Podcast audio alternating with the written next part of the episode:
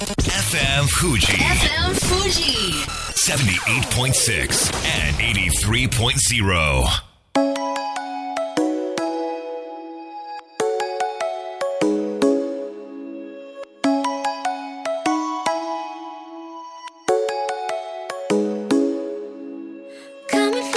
月曜夜のひとときいかがお過ごしでしょうか？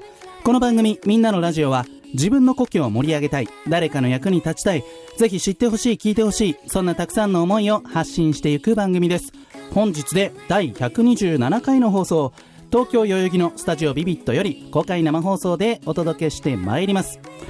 えー先日我が家のオーブンレンジが壊れましていつも生卵を時短グッズを使って600ワットの13分で温めてゆで卵にするんです。同時に4個仕上げることができるんですけれども何度やってもゆで卵にならなかったのでああ壊れたんだなと。なんかこう電子レンジオーブンレンジの最後を初めて感じた見届けたというところなんですけれども毎日ゆで卵を食べる自分からするとこれ一大事で即買い替えなければならないと家庭電量販店さんに行きましてでまあその壊れたオーブンレンジ当時20万円くらいする結構いいものを張り切って買っちゃったんです。今から13年前結婚する予定だった方と破談になりましてもうどうでもいいやって勢いで散財してマンション買って 3LDK の間取りをわざわざぶっ壊して66平米のワンルームにして一人暮らし。部屋だけが話題になって当時の建築系の雑誌にいろいろ載ったりとかね。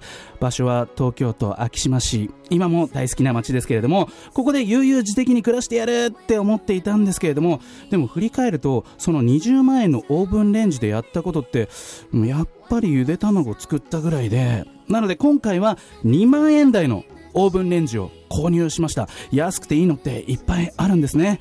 季節は春新生活目前の方も多いのではないでしょうか。ぜひ買う前にどう使うのかイメージしてみてはいかがでしょうか。こんばんは DJ 西川俊也です。さあそして番組の進行はもうお一方。どうも毎日健康唐揚げ生活有野いくです。よろしくお願い申し上げます。よろしくお願い申し上げます。いや西川さん、はい。めっちゃわかります。わかります？はい私も実家を出て一人暮らしするってタイミングで、はい。よし唐揚げもちゃんとしたの作るぞと思って 67万円の、うんうん。私にとってまあ大金のあうん。の電子レンジを買ったんですよ当時。67万って結構いいですよそうなんですよ、でいろんな機能がついてて、はい。もうあの十何種類くらいモードがあるんですよ、うんうん。なんですが今使ってるのは、うん。唐揚げの温めだけ。やっぱりそのえでもさ唐揚げをただ温めるだけだとなんかこう油もぐわーって出てきちゃって、はい。べちゃべちゃってなりかねないですよね、はい。そこをカラッと揚げる方法ってなんかあったりするんですか？あるんですよ。私のおすすめは、ええ。あのオーブン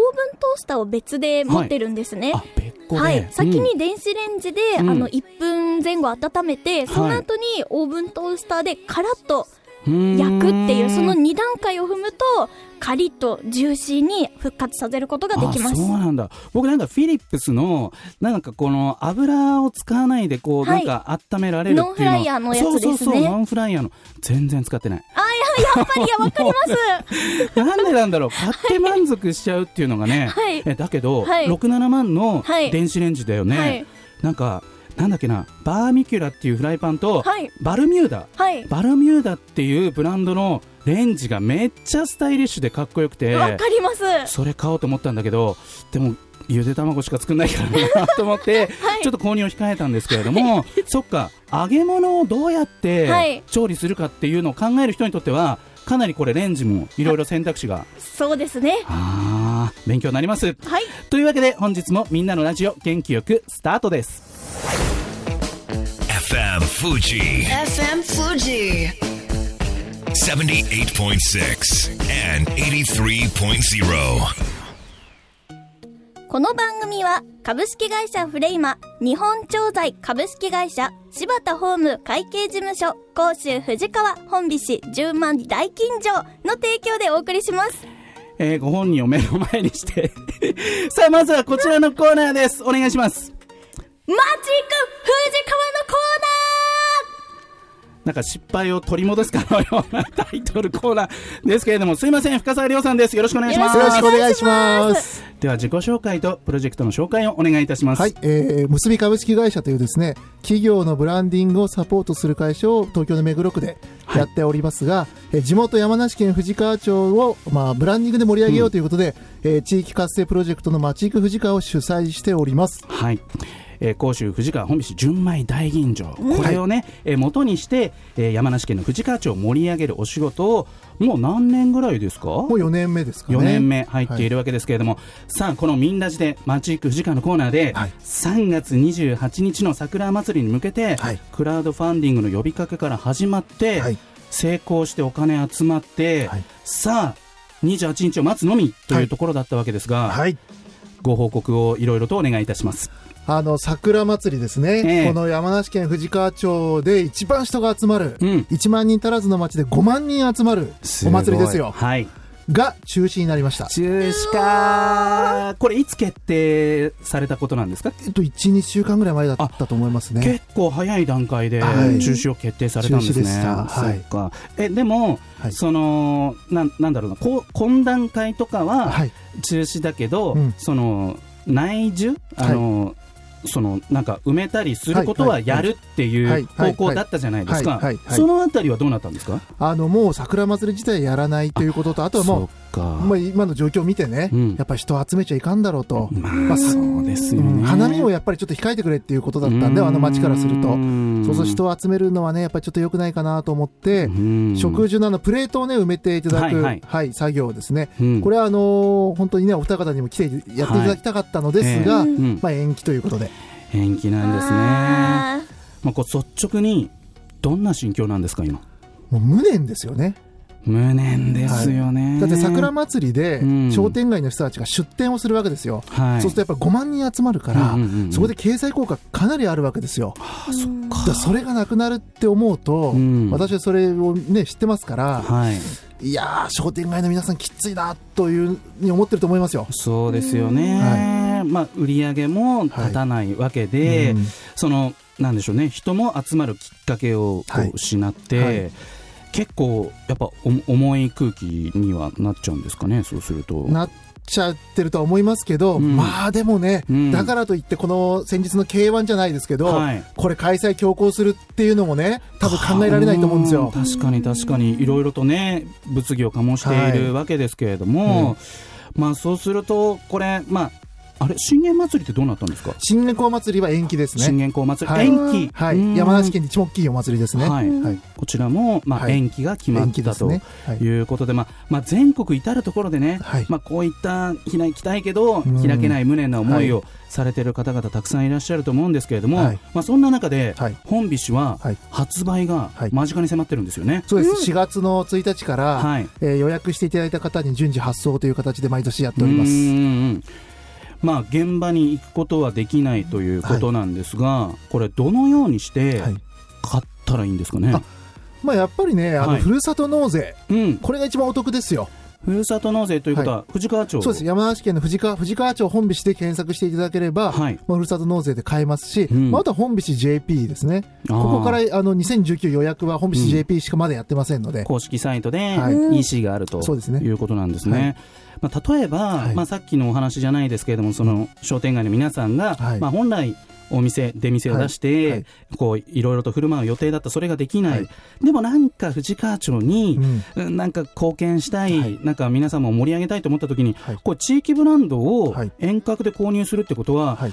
何かの助けになったりしますか？いや、これはめちゃめちゃなるでしょうね。うん。まあ、例えばすごくお世話になってる地元の一柳ホテルさんって、これはい。50年以上続く、料理がめちゃめちゃもう山梨県1、2位取っちゃうぐらいの、場所なんですけどうん。ここであの、前も紹介した本菱アイス、美味しいんですよね。めっちゃ美味しい、送ってくれるんですよ。送ってくれる。はい。電話したら。溶けてないですよあ、ねもちろんあの、ちゃんと冷凍、ちゃんとね冷凍便でね。冷凍して冷凍便で送ってくれるということで、どう？いくちゃんあのほらふるさと納税の大使やってるじゃないですか、あれねいそうなんです。おふるさとレポーターとして全国いろいろ回ってるんですけれども、はい。うん。まあお得っていうのは素晴らしいですけど、うん。今この世の中大変な状況で、はい。家で、うん。まああの一人でも家族でも一緒に楽しめる本菱っていうのはいいかも、うんいいですよね。そうですはい、パーティーでもいいけど、あの身内でねですね。楽しむのもいいですね。そっか。なんかふるさと納税ってこういう時にもしかしてすごいいいかもしれないですね。まあ、なので、ぜひ、藤川町の、えーサイトですかね、はい。一度チェックしていただければと思います。はい。さあ、2020年の本菱は、うん。確かかなり出来がいいということで、はい。これはやっぱり自信を持ってお勧めできる。いや、もう初絞りの1月の時点からでうん。比べたらですね、はい。過去4年一番いいんで、うん。私も楽しみですね。そうですよね、はい。まあ、予約ももうすでに受け付けていはいるということで、3月1日を待たずして、もはい。う今、この瞬間からでもはい。予約ができる状況ということですよね。まあ、その桜祭りも中止になって、まあ、本菱売っていくわけですけれども、はい。2020年度は始まってはい。4月もやってくるわけですが、はい。これからこうどうしていこうっていうこの街づくり街おこしも含めてどうしていこうっていう思いですか、いや、この前、あの、いくちゃんがね、はい。あの、雑誌の連載でね、うん。本菱置いてある店をね、紹介していただいたんですしてくれたんですよ。何の雑誌僕に何も言わずに。か男前だな。まあ、全国発売の雑誌なので、はいまあ、あのいろんな人に知ってもらえるかなと思って、うんうん。私もすごい嬉しいです。素敵ですね。そう、男前で、もう感動しちゃって。ね、裏でお金のやり取りがあるわけじゃ一切ないないですね。全くないです。全くない。まあ本当に美味しいと心から思ったので、あのうん。紹介させていただいたっていう、んんんもう本当に本菱作ってくださって感謝しかないえです。それを笠井さんどうやって気づいたんですか、リスナーさんかはい。らお知らせがあって、えー、で、僕もすぐ買いましたよ。そりゃそうですよ、はい。自分の SNS でいっぱい、もう、はい。ももしくはあのお店にも置いていただけるとね、はい嬉しいかなっていう感じしますけれども、はい。ぜひお届けしていただければなと、えー五反田、そしてはい。高田の馬場で、そうですね。えー飲めるよと。飲めます。いうことで、わ、かりました。ちょっとね、あの深澤さんのその、はい。お気持ちをはい。こう察するとこういろいろと大変だと思うんですけれども、まあこれもめげずに頑張ろうとしかそうですね。言えないので、もう前に進んでいくしかないですから。はい。こう来年リベンジぐらいの気持ちでいいんですかね？そうですね。で、うんまあ、コロナがやっぱ収まった瞬間に、はいみんなでやっぱ乾杯したいですね、本菱で。それいい。それいいですね。はぜひ、その日を、えー楽しみに日々頑張りたいと思います。はいというわけで、深澤亮さんでした。ありがとうございましたありがとうございありがとうございましたそれでは一曲お届けしましょう。サム・スミスで To Die For。FM Fuji. FM Fuji. 78.6 and 83.0. さあ、みんなのラジオ、改めまして私、西川俊也と有野育で、お届けしております。ここからはこちらのコーナーです。三上明子と薬と健康。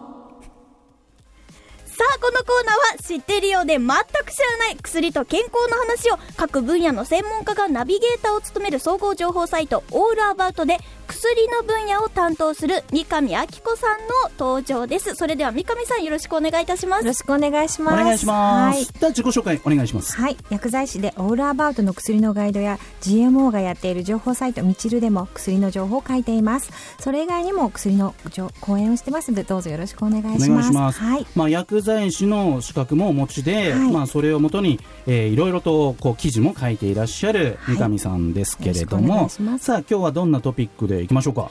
今日は電子お薬手帳ということでおはいはいはい。話ししていきたいなと思います、というと、お薬手帳で前回触れましたけれども、はい。お薬手帳って覚えてますか、もちろん覚えてます。はい。まだ探してますけどあね。そうなんですね、はい。今日いくちゃんにも少しお薬手帳のシールを持ってきていただいたんですけれども、はい。こちら管理するの大変じゃないですか？えめっちゃ大変です、ねえ。私うん今日に向けてお薬手帳探してきたんですけど、はい。なくて紛失しちゃってました。あら多分多分実家の床に転がってます。あ転がってますか？転がって拾ってくださいね。つも持っててほしいですようん。ね、はい。でそこで今回はスマホで使えるお薬手帳のアプリを紹介しないしたいなと思ってきました。めっちゃ便利。はい、うん。お薬手帳プラスというアプリなんですね。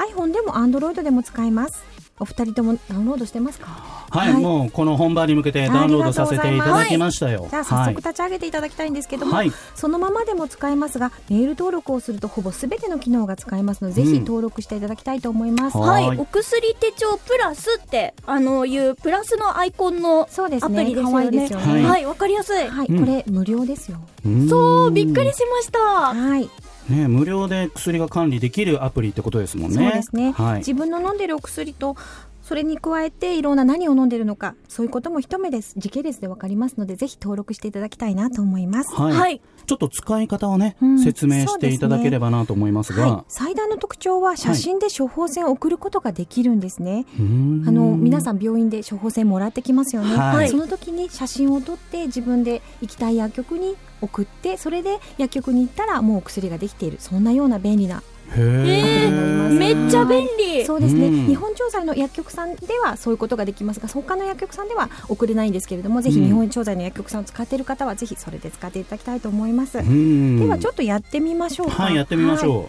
処方箋送信というトップ画面のボタンを押していただきう。ます、はい。はいもうボタンも大きくて字も大きくてめっちゃ見やすいですね。すいですね。ありがとうございます。うん。で店舗を選択するということで店舗を選択する押していただくとはい。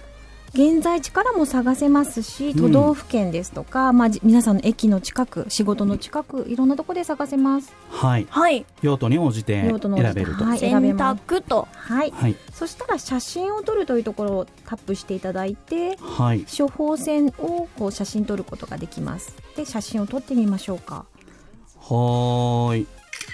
あ、はいい、い感じで、はい、い音が入りましたね。はいはい。でこちらもし間違えてもこれタップしていただくと削除が出てきますので、はい何回もまあ綺麗な状態のをなるべく撮っていただきたいかなと思います。はい。はいそしてですね、まあ、ジェネリックにしたいですかとかいろいろありますしあとご連絡先ですとかあと受け取り希望日本日うんまたはあの明日以降なんていうところも選べますので今日すぐに行けなくても大丈夫です。はい。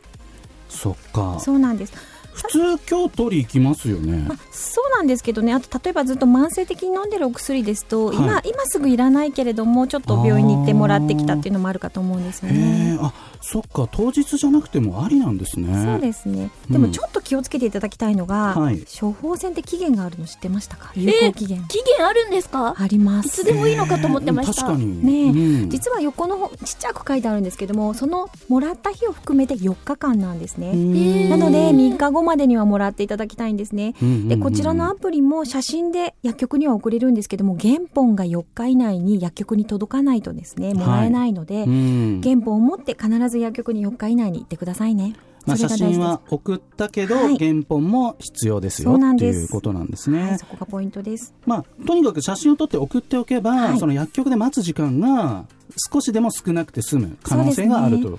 今コロナのこともあるのでなるべはいくそういう待合室で待っている、うん。密集しているというのはあまり良くないので、ん。なるべく待たないでそれでもらって帰れるというのはすごく便利かなと思います。うん。いくちゃんはなんか今、病院っていうのかな、はい。そういうのかお世話になってるところってあるんですか、ありまくりますね。ありまくり。いやまずあの花粉症が私結構重度であの花粉症の薬をあの、うんもうかなりあ2月からもうもらいに行ってます。準備してるんですね。はい、で、うん。あのまさにおっしゃる通り、はい人がね密集してるところなので、うん。やっぱ咳してる方とかいると、まあしょうがないんですよもちろん、うん。いやちょっとうーん早く欲しいなって思っちゃいますそうでねすよね。仕方ないけど。そうですね。あじゃあ、このお薬手帳プラス、はい。ね、あったら。使ってみてください。めっちゃ便利。はい、あとですねもらったお薬を登録していくこともできますのでこのトップ画面からお薬手帳をタップしていただくともらったお薬登録することができます。はい。で日本調剤さんで受け取った場合は自動的に自分の飲んでる薬がわかるんですけども、うん。そうでない場合あの他の薬局さんですとお薬の情報が入っている紙がもらえるんですね、はい。そこの下の方に QR コードが載っていることがあります、うん。それを写写真で撮っていただくとそれのそのまま自動的に入りますもしない場合でも手入力で入力することができますのでこちら今もらってきてるシールですね。手帳のシール、こちらぜひ登録してみてください今度。えー、やってみます、はい。過去のもらった薬をどんどんどんどんそのアプリに登録していくことができるってそうですね。時ことですね。系列で登録できますのでぜひあと市販薬も登録できます。えー。で今飲んでる薬ということで一覧してみれますので薬局に入った時にこう飲んでますとか、病院に入った時にこちら飲んでますってこちら見て見せていただくと病院の医者もあの薬剤師も分かりやすいのでぜひこれ使ってくださいね。まあ、紙であろうと、はい。アプリであろうと、はい。改めてこのお薬手帳の意義って何なんですかね？そう。ですね。自分の飲んでる薬を一元管理したりあと副作用を自分で書いといて、はい。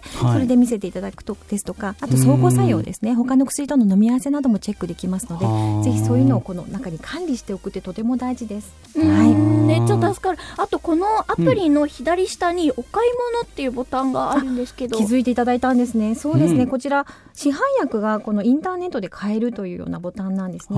なので、そのお薬のオンラインストアもそちらに入ってますので、もし今お出かけがなかなかしにくかったりする場合は、こちらでお買い物していただいてもいいかと思います。市販薬は処方箋なしで買える薬そうですね。すね。と健康食品も買えるんですおね。ーはい。すごい。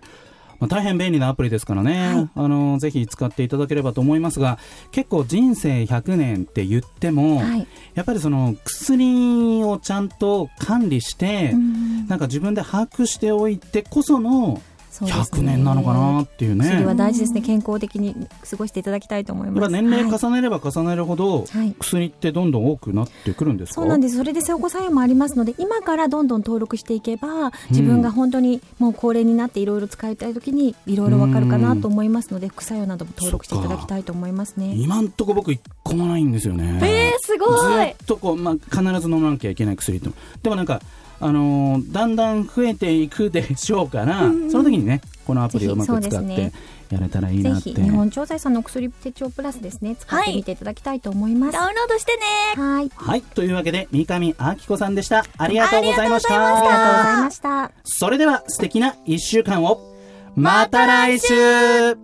この番組は AB ラボ株式会社サムシングファンアクセラス株式会社今日より明日あなたの未来に寄り添うサロン心もみの提供でお送りしました。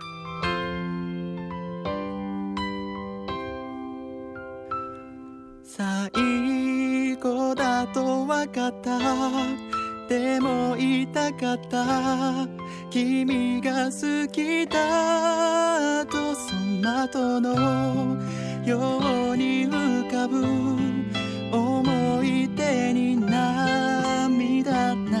した。健やかなる時も心やめる時も励ましてくれたしいつだって味方でいてくれた。勘違いした僕は